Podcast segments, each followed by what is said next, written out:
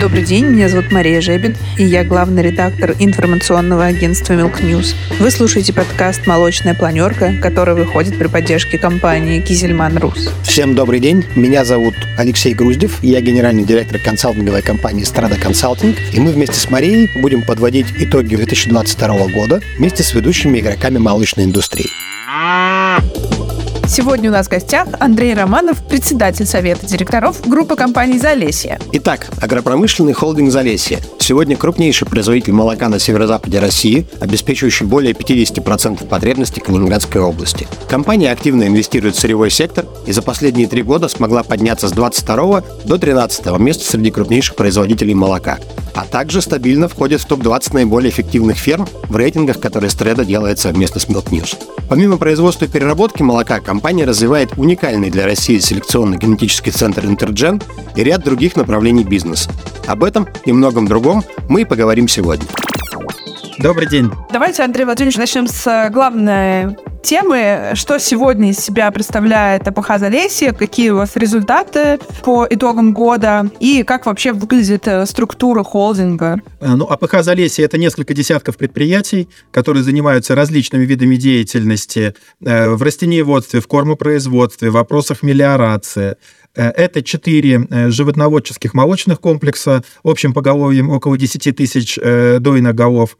И э, это два комплекса э, по выращиванию молодняка э, общей численностью на где-то около 8 тысяч голов. То есть в целом у нас около 18 тысяч голов КРС. По итогам 2022 года мы надоили в среднем где-то около 11 тысяч килограмм. Считаем, что это неплохой результат для текущей деятельности. Э, и планируем в дальнейшем э, развивать э, это направление как по эффективности работы, по надоям, так и планируем дальнейшее расширение поголовья.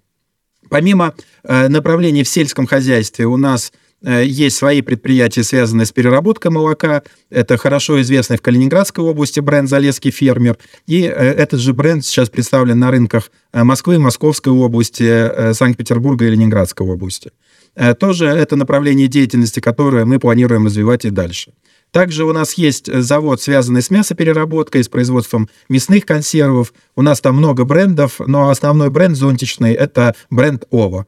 Поэтому в этом направлении мы э, и двигаемся, и ну, предполагаем дальнейшее развитие. Вы перечислили, что продается продукция «Залесский фермер» в Москве и Московской области, в других крупных городах.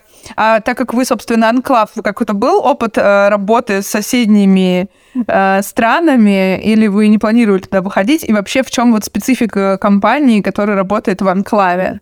Значит, мы бы хотели выйти на эти рынки, на рынки Евросоюза, но нас сюда, к сожалению, никто не пускает, не пускает Э, исключительно, э, ну, скажем так, административными рычагами, через отсутствие аттестации э, регионов, предприятий. И поэтому мы, конечно же, на этих рынках не представлены, хотя если бы у нас была подобная попытка, я уверен, что мы бы ей воспользовались. А, поэтому мы, несмотря на то, что работаем в Анклаве, мы занимаемся поставками нашей продукции также и в другие регионы Российской Федерации. Но в чем преимущество Калининградской области – Э, в части молочного животноводства это идеальный регион э, именно вот для молочного животноводства.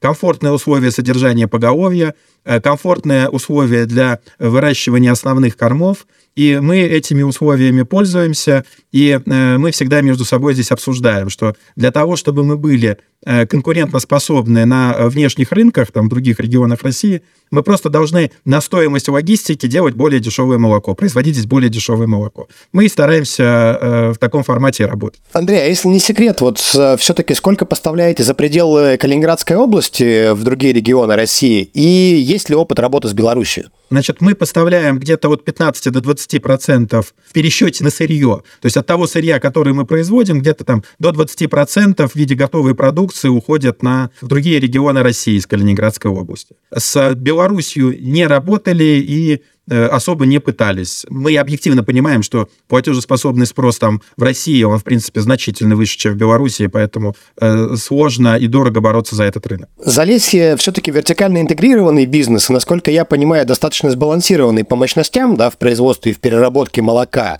Вот на ваш взгляд, есть ли у компании потенциал дальнейшего расширения мощностей с учетом расположения в Калининградской области? И вытекающий вопрос, не оценили вы ли для себя перспективы экспорта в дальнее зарубежье? Возможно, были какие-то а, переговоры по партнерствам, ну, например, вот ДМС же анонсировала у вас проект а, по а, выпуску сухого молока и масла, да, который, очевидно, будет экспортно ориентированным. Э, ну вот как раз этот проект является основой для нашего дальнейшего развития. Мы на самом деле с партнерами из компании ДМС очень э, плотно э, последние годы обсуждали и работали над этим проектом.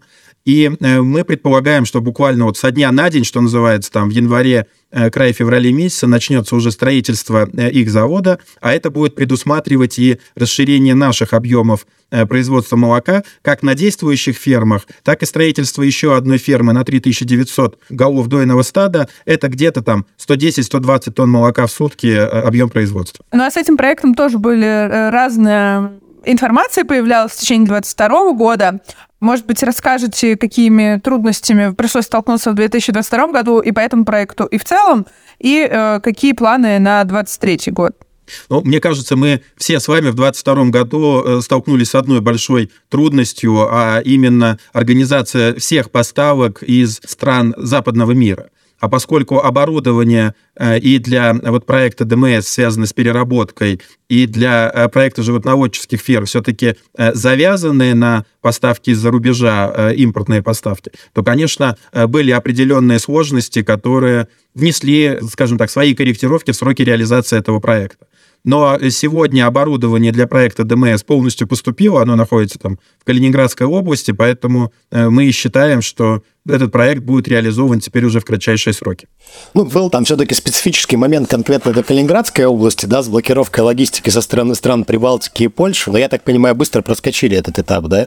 Нельзя сказать, что мы его быстро проскочили. Он у нас фактически с июня месяца эта проблема появилась, и она достаточно серьезно э, влияла на логистику вот всю вторую половину 2022 года. Но сегодня мы даже с этими особенностями понимаем, что проект может и должен быть реализован, и мы занимаемся его реализацией. А по планам на 23-й, может быть, э, в каких-то показателях, да? Ну, именно по Залесью. А, сейчас мы производим где-то около 280-300 тонн молока в сутки. Мы планируем где-то на 20-25 э, тонн в сутки увеличить собственное производство от Э, действующих предприятий. И также мы планируем в 2023 году начать строительство вот комплекса на 3900 голов, но понятно, что этот комплекс будет закончен где-то к концу 2024 года. Но строительство начнется в текущем году, в 2023. Один из важнейших итогов года было все-таки восстановление доходности в отрасли, да, причем как и в сырье, так и в переработке. Понятно, что там тоже много споров, кому больше досталось, да,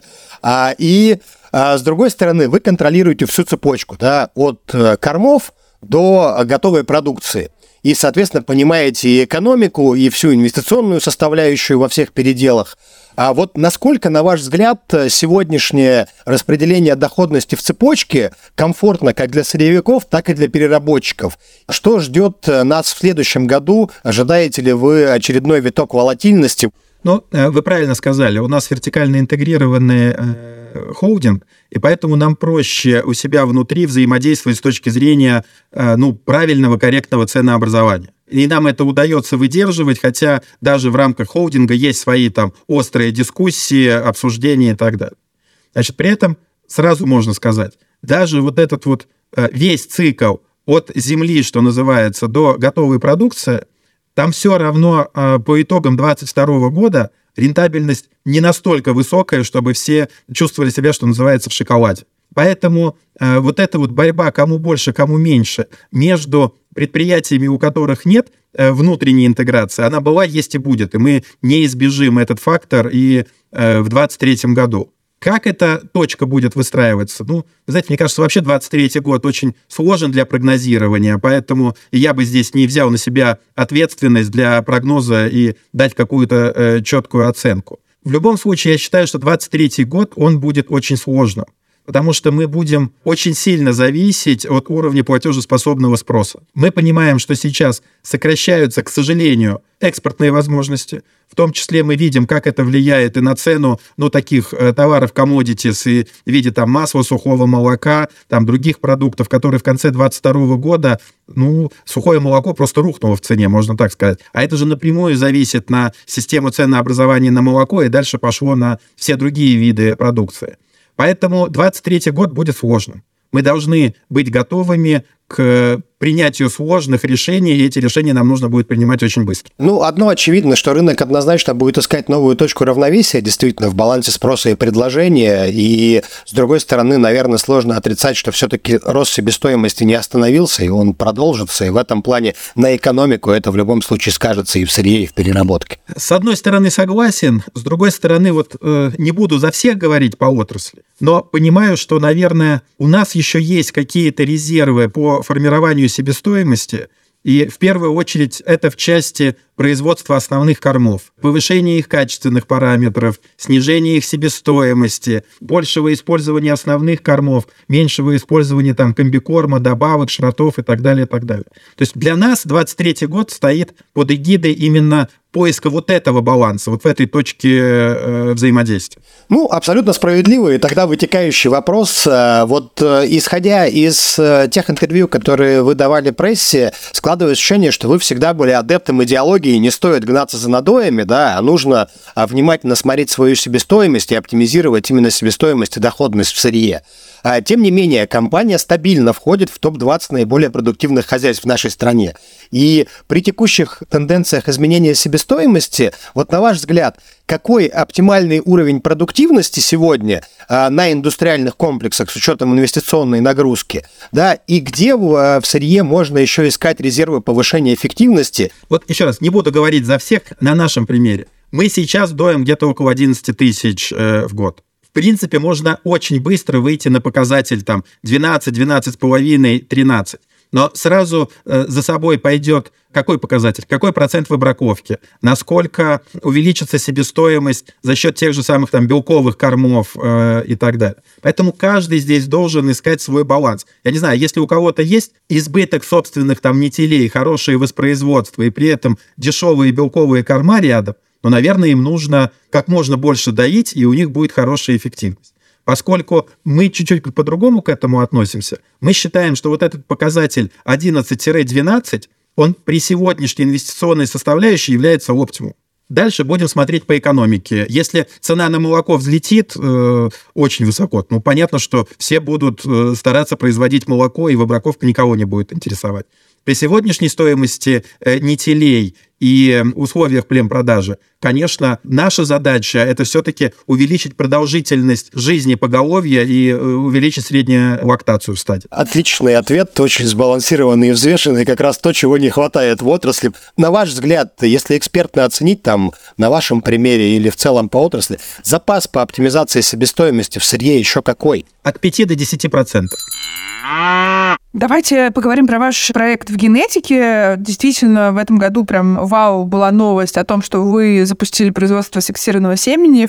Расскажите поподробнее про этот проект и как вам пришло в голову его реализовать, какие планы по его развитию, как оцениваете вообще влияние развития этого проекта? Проект нельзя сказать, что он появился там в 22 году, э, он появился намного раньше. Мы с 2016 года начали этот проект обсуждать с партнерами. Вообще, на каком-то этапе в молочном животноводстве, когда решены основные вопросы, связанные там с кормлением, содержанием, с ветеринарией, то дальнейший рост, он уже лежит в плоскости генетики. И мы начали задумываться, куда пойти и что сделать. Изучали опыт э, зарубежный, европейский, американский и других стран. И, конечно, поняли для себя, что нужно двигаться вот в сторону более высокой генетики и пошли в этот проект. Мы начали реализацию этого проекта в 2018 году. К концу 2019 года мы построили уже этот объект, но построили пока в первой очереди связанный только с производством традиционного семени. Но и, к сожалению, вошли в 2020 год и попали как раз вот под все эти ограничения ковида, И, конечно, 2020 год был для нас очень сложным в части этого проекта, поскольку мы понимаем, что генетический материал – это не тот продукт, который можно продавать через рекламу там, в средствах массовой информации.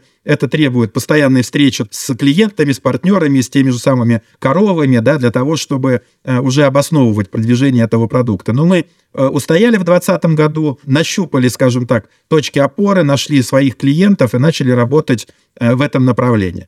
В 2021 году стало уже очевидно, что надо развиваться дальше, и возник вопрос вот по сексированию и э, разделению поповых генетических материалов. Э, и мы успели, мы как раз где-то в феврале месяце к нам поступило, в феврале 2022 года к нам поступило вот оборудование по сексированию, которое мы установили, запустили, и с апреля месяца мы начали это производство развивать, а с, ну да, с апреля месяца и начались уже первые продажи, где-то с конца апреля месяца. Проект идет хорошо, он развивается и будет развиваться в дальнейшем, потому что ну, мы понимаем, что рынком эта продукция сейчас востребована, особенно учитывая все те ограничения по логистике импортной продукции, которые сегодня существуют. Мы готовы предлагать как генетический материал от тех быков, которые у нас сейчас есть на предприятия, а, а их сегодня уже под ну, там, более 70 голов. У нас есть возможность и в дальнейшем продолжать поставку делать этих быков.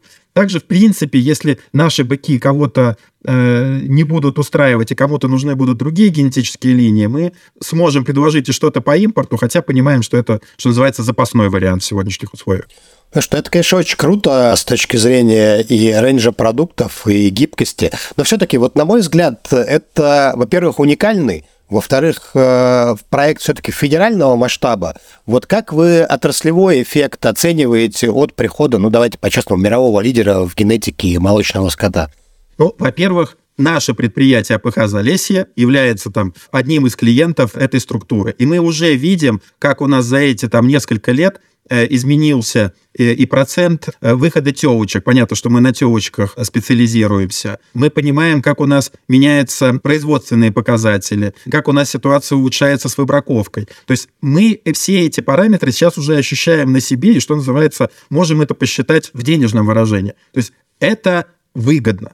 Но еще раз хочу подчеркнуть, генетикой, вот особенно такими высокими технологиями, там, как сексирование или эмбриотрансфер, Этими направлениями нужно заниматься на тех комплексах, когда решены базовые вопросы, связанные с э, организацией производства на этих комплексах. Когда есть нормальная корма, нормальное лечение, нормальное своевременное осеменение. То есть не нужно здесь торопиться.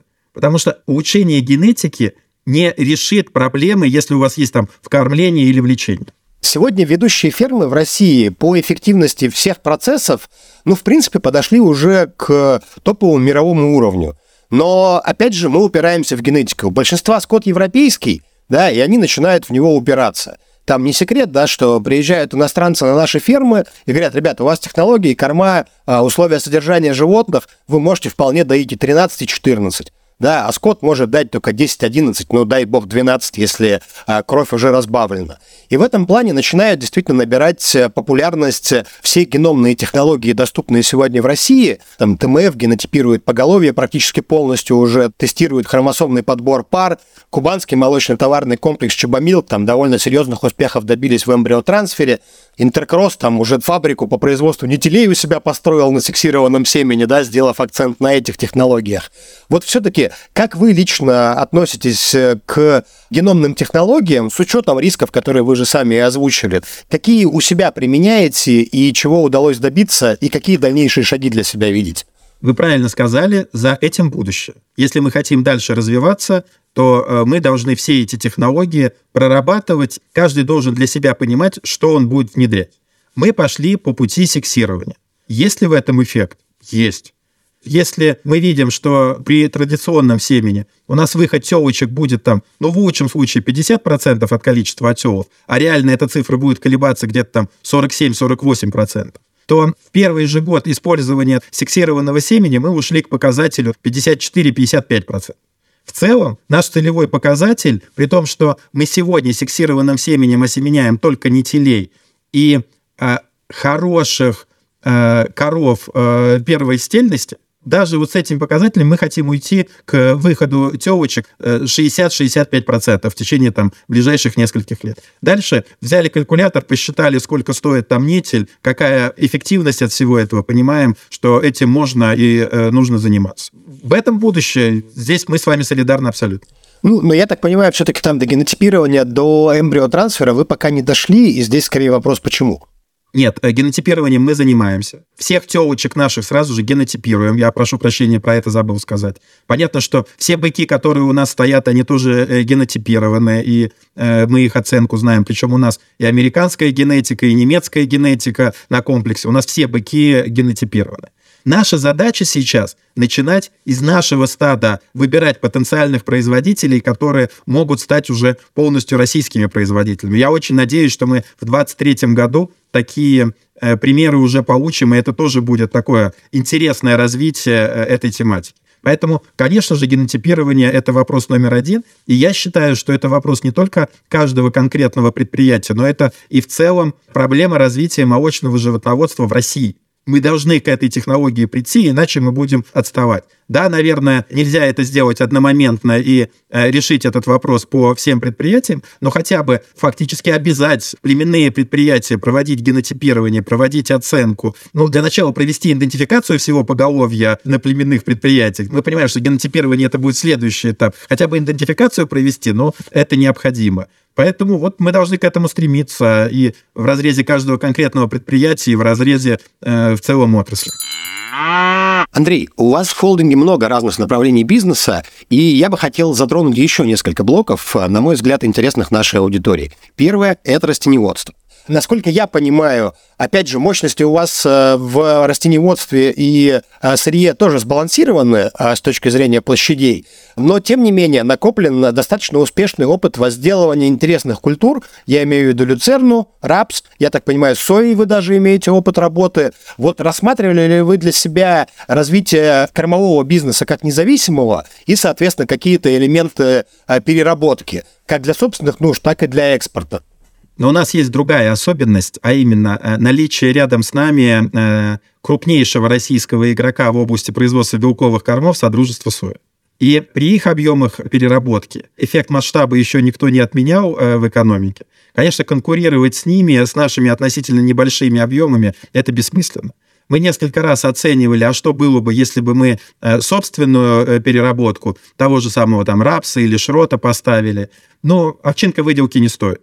У нас есть э, очень большой и, э, я считаю, очень эффективный переработчик рядом. Э, понятно, что он, как любой крупный игрок, ну, всегда во многом сам определяет условия игры на рынке. Но мы последние годы выстроили с ним, да не последние годы, в принципе, мы всегда с ними очень конструктивно работали и общались, и поэтому у нас нет вот этих вот планов, связанных с организацией собственной переработки. Но при этом у нас есть планы по наращиванию объемов производства рапса, у нас есть планы по э, наращиванию объемов производства сои. Это на самом деле очень непростая культура. Мы, наверное, один из самых северных регионов в мире, который на сегодняшний день в промышленных объемах занимается соей. Но вот благодаря тем климатическим условиям, которые у нас есть, э, у нас эта культура получается интересная и доходная. И сегодня соя у нас это альтернатива производству кукурузы на зерно. А вот э, по люцерне довольно модное сейчас направление вырастить травку, высушить и отправить в Объединенные Арабские Эмираты. А, интересная тема, но здесь у нас другая особенность. Если год назад в это же время мы бы сидели и с вами обсуждали, что Калининградская область э, один из самых интересных регионов для экспорта с точки зрения логистики, то сегодня ситуация поменялась на 180 градусов, и экспорт от нас, он намного сложнее, чем э, экспорт из зоны там, Черного моря или Каспийского моря и так далее. Поэтому сегодня мы, конечно, не рассматриваем подобные проекты, поскольку у нас очень тяжелая логистика. Но вопрос задан правильно, мы его в голове будем держать, и в зависимости от того, как в дальнейшем будет ситуация развиваться, может быть, мы к этому вопросу вернемся. Расскажите про лабораторное направление. Как вы пришли к тому, что нужно этим заниматься? Это достаточно сложный бизнес. И что вообще получается здесь? Какие планы? Знаете, я не могу сказать, что для нас это бизнес. А для нас это э, дополнительная внутренняя система контроля за всеми процессами, которые происходят. Начали мы с этого очень просто. Когда у нас, э, хоть и там в рамках вертикально интегрированного комплекса, я об этом говорил, но постоянно стали возникать проблемы между поставщиками сырья и переработчиками сырья, у кого какие качественные параметры. Вот тогда было принято решение сделать такую в рамках компании независимую лабораторию, которая бы э, базовые параметры молока могла оперативно э, исследовать и давать независимое заключение, которое принимается всеми. Так вот появилась идея этой лаборатории, она появилась где-то там году, по-моему, в 14 в 15 еще, а дальше мы эту тему стали э, развивать. У нас стали появляться внутренние вопросы между э, кормопроизводством и животноводческими э, комплексами, где какие качественные параметры, какая энергия, какой белок, какое сухое вещество и так далее. И мы начали эту лабораторию развивать, расширять, и сейчас мы делаем там достаточно много исследований, это связано уже там и с качеством органики, это связано уже и с исследованием крови и так далее, и так далее. То есть, еще раз, это не бизнес, в том плане, что мы не оказываем услугу кому-то на сторону и не стараемся на этом заработать дополнительные доходы, дополнительную прибыль, но это система внутреннего контроля и упорядочения всех э, взаимоотношений в рамках группы компаний. А я так надеялся, что мы сейчас пообсуждаем, как конкурировать с BLGG на уровне. Э, мы понимаем, что BLGG — это топовый уровень, нам к этому нужно стремиться. На это еще потребуется достаточно много времени, денег, э, сил. Последние годы в России довольно активно набирает обороты, в принципе, сервисный аутсорсинг в молочном животноводстве. Да? Например, там Коджент развивает э, аутсорсинг по осеменению воспроизводству стада, да? РМ Агро уже целую сеть кормоцентров построил, да, и корма а, полнорационные продает в рынок. Появляется там контрактная ветеринария, ну, я уж там про а, обрезку копыт и прочие вещи просто молчу, и вплоть до того, что есть уже полноценные мехтехстанции, которые по контракту готовы убирать урожай. Да, там где а, их услуги востребованы. Вот как в целом вы относитесь к, к передаче специализированным компаниям достаточно критичных функций на, для крупного индустриального комплекса? Я сейчас маленькие фермы не беру, для которых это просто а, кладезь по большому счету, да? И вот насколько такие услуги могут быть востребованы именно у крупных, эффективных уже а, игроков, которые, в принципе, и у себя внутри эту компетенцию уже неплохо выстроили и развивают? Значит, ну, давайте так. Я начну опять от себя. В рамках Калининградской области понятно, что это сложно сделать, поэтому мы делаем в рамках одного холдинга, одной группы компаний. Учитывая размеры Российской Федерации, вот эта вот идея, а, особенно вот машинно-тракторных парков, которые могут начинать там сбор урожая там в конце июня на юге и закончить там э, в конце сентября на севере, э, наверное, это была бы там э, отличная идея. Но здесь очень много зависеть будет от качества тех услуг, которые будут предоставлять. Если вот эти вот все аутсорсинговые компании смогут качество своих услуг вывести на высокий уровень, я думаю, что э, они имеют право на жизнь, и эта тема будет развиваться. Потому что по большому счету нам, как производителям, было бы интересно вообще вот все эти вещи аутсорсинговые с себя скинуть. Вот по той же самой лаборатории, то, что мы обсуждали там, да даже в ту же самую генетику, условно говоря, мы же пошли не от хорошей жизни, да, а потому что ну, не было альтернатив просто. Вот, ну, поэтому вот этот аутсорсинг, он должен развиваться, и более того, если он будет развиваться, то даже он тем же самым компаниям крупным, у которых все это свое, не даст спокойно жить. Они тоже должны будут постоянно там развиваться, оптимизировать, повышать собственную эффективность, потому что в какой-то момент возникнет даже ну, такая проблема, а зачем я у себя держу какую-то структуру, если я на рынке могу это купить дешевле или там купить за те же деньги, но они сделают лучше. Потому что они работают там не месяц в году, там, а там 8 месяцев в году или там 6 месяцев в году. Поэтому эта тема имеет право на жизнь, и мне самому интересно, как она будет развиваться в наших условиях. В последние годы в определенных кругах идет дискуссия о перепроизводстве молока на фоне снижения потребления и проблем с экспортом. При этом мы продолжаем наращивать производство сырья, что в итоге негативно сказывается на ценах и доходности в секторе. Насколько, на ваш взгляд, объективна такая постановка вопроса и каков должен быть вектор развития отрасли на ближайшие там, 3, 5, 7 лет? Ну, здесь я, наверное, не соглашусь э, с вашей оценкой. У нас на самом деле вроде бы ощущение профицита сырья, но это ощущение профицита на фоне того, что у нас э, невысокое потребление молока и молочной продукции в целом в стране. Я имею в виду по сравнению с э, другими развитыми странами, где э, молоко – это такой традиционный э, продукт. И здесь нужно на это обратить внимание, это связано и с ну, определенной маркетинговой такой серьезной системной работой. Это связано и с тем, что я не знаю почему, но вот я несколько раз последние годы сталкиваюсь ну, с прямой дискредитацией молока, молочной продукции на рынке, и там чуть ли не обвинение, что это вредный, опасный продукт. То есть полный абсурд, но который почему-то проходит, и на него нет э, никакой реакции, в том числе, кстати, и официальных органов. И, наверное, было бы правильно и нам в рамках «Союз молоко» обратить на это внимание. То есть за что я? Я за то, что нам нужно заниматься э, пропагандой увеличения потребления э, молока и молочной продукции. Это первый аспект. Значит, второй аспект. Лучшая пропаганда – это доступность продукта. И если цена на наш продукт будет расти темпами ниже инфляции, то мне кажется, что спрос на нашу продукцию будет э, в дальнейшем расти. И здесь вот тоже этот баланс, почему э, я всегда и ратую за мониторинг себестоимости, что нам не нужно молоко любой ценой. Мы сможем продать только тот продукт, который будет конкурентоспособен не в части молока, а в части конкурентоспособности с другими видами продукции, которые представлены на рынке. В части экспорта Понятно, что 22 э, год полностью перевернул парадигму экспорта, и ее нужно сейчас заново для себя изучать, оценивать и считать. Но э, я уверен, что э, у России есть хороший потенциал по экспорту молока и молочной продукции, причем, может быть, не только в части вот самой молочной продукции, но в части там ингредиентов кондитерской продукции, в какой-то кулинарной продукции, то есть там, где этот продукт будет внутри продукта. Э, и, конечно, все эти темы нужно прорабатывать, рассматривать и э, не сбрасывать э, эту тему с повестки дня. Ну а в целом у нас по-прежнему большая доля продукции, не будем сейчас говорить о процентах, потому что оценки всегда меняются, производится в небольших предприятиях, в личных подсобных хозяйствах и так далее, где технологии, к сожалению, устаревшие.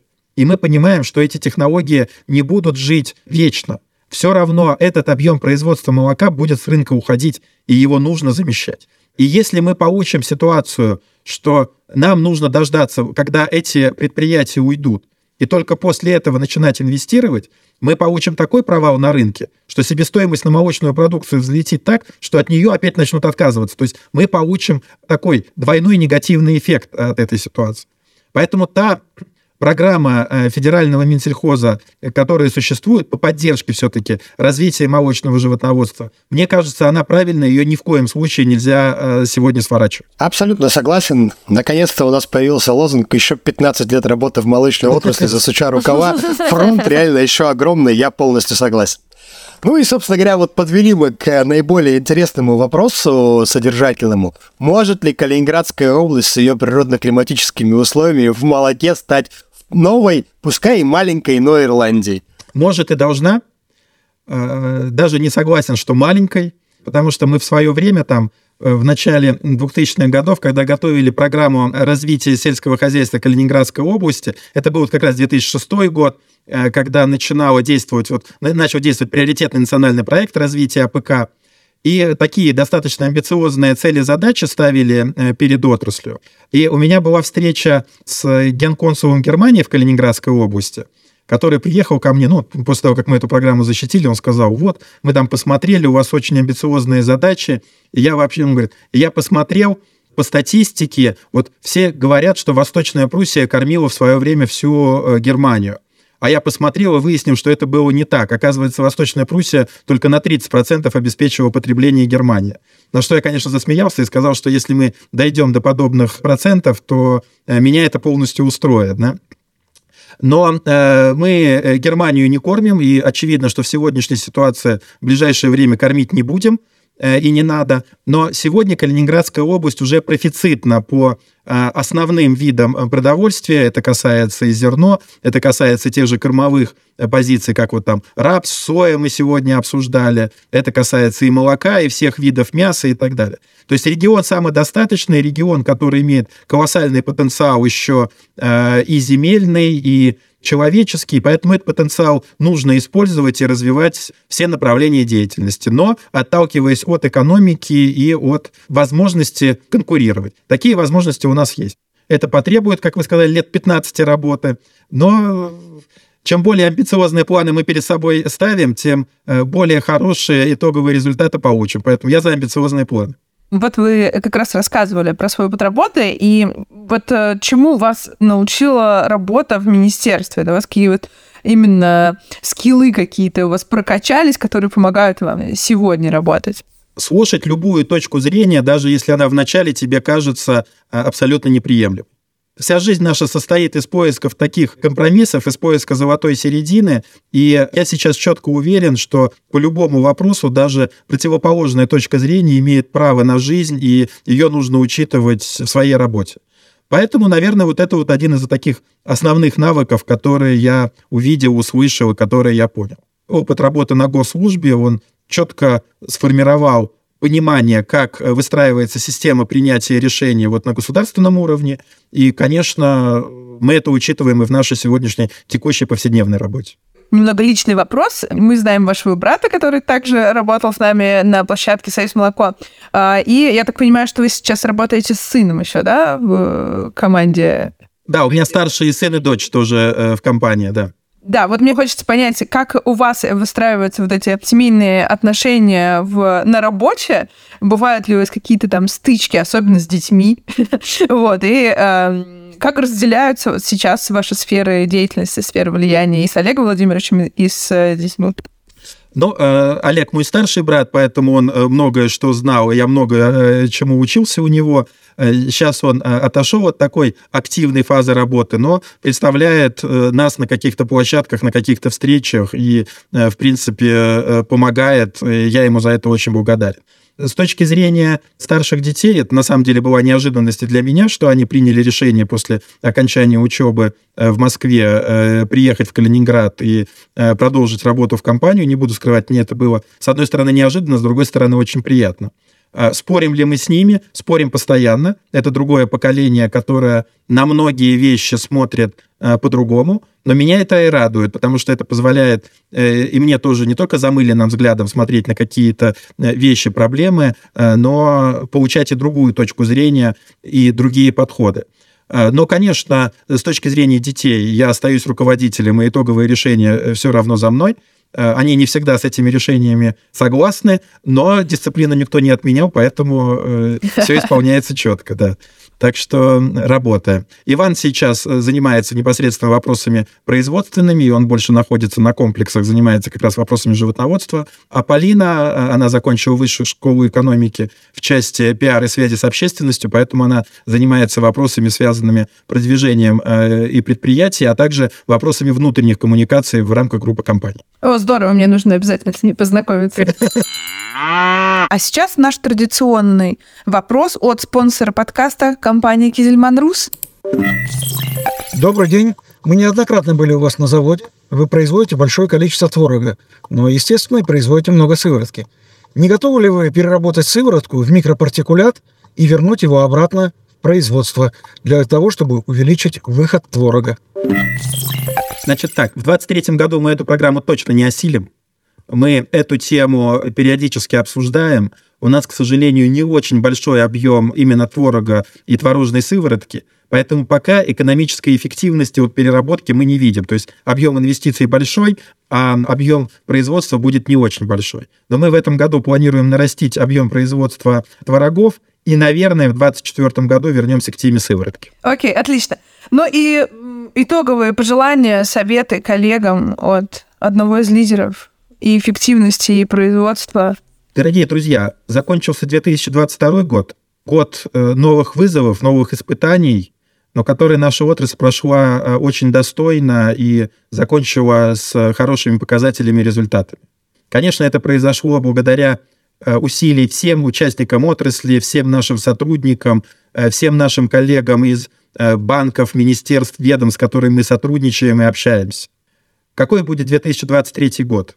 Наверное, сложно сегодня спланировать и спрогнозировать это, но я бы всем хотел пожелать э, в новом году в первую очередь здоровья и успехов. Хотел бы пожелать мира и добра. Хотел бы пожелать реализации тех планов и осуществления тех надежд, которые у вас есть. Мы занимаемся э, очень важной отраслью, очень сложной отраслью, но мы делаем это на высоком уровне, и э, я уверен, что несмотря на все сложности, которые есть сегодня вокруг нас, мы также и продолжим поступательно развиваться и добиваться новых высот, новых побед. Мне кажется, это просто э, поздравление новогоднее президента здорового человека. Спасибо вам большое, Андрей Владимирович. На этом все. Спасибо, что вы были с нами. В следующем выпуске ждите нашу беседу с Викторией Рыжковой, исполнительным директором русской аграрной группы. Это рязанское предприятие, крупный рязанский холдинг, один из лидеров по эффективности в России. Ну и подписывайтесь на наш канал, наши подкасты, наш YouTube и все другие социальные сети, которые вам удобны. До новых встреч! Компания «Кизельман» работает в России с 2009 года. Поставляет оборудование для пищевой отрасли. Решение «Кизельман» пользуется каждый третий завод по переработке молока. Подписывайтесь на наши социальные сети. Мы делимся важными инновациями и трендами в молочной отрасли, а также рассказываем о новом будущем переработки молока.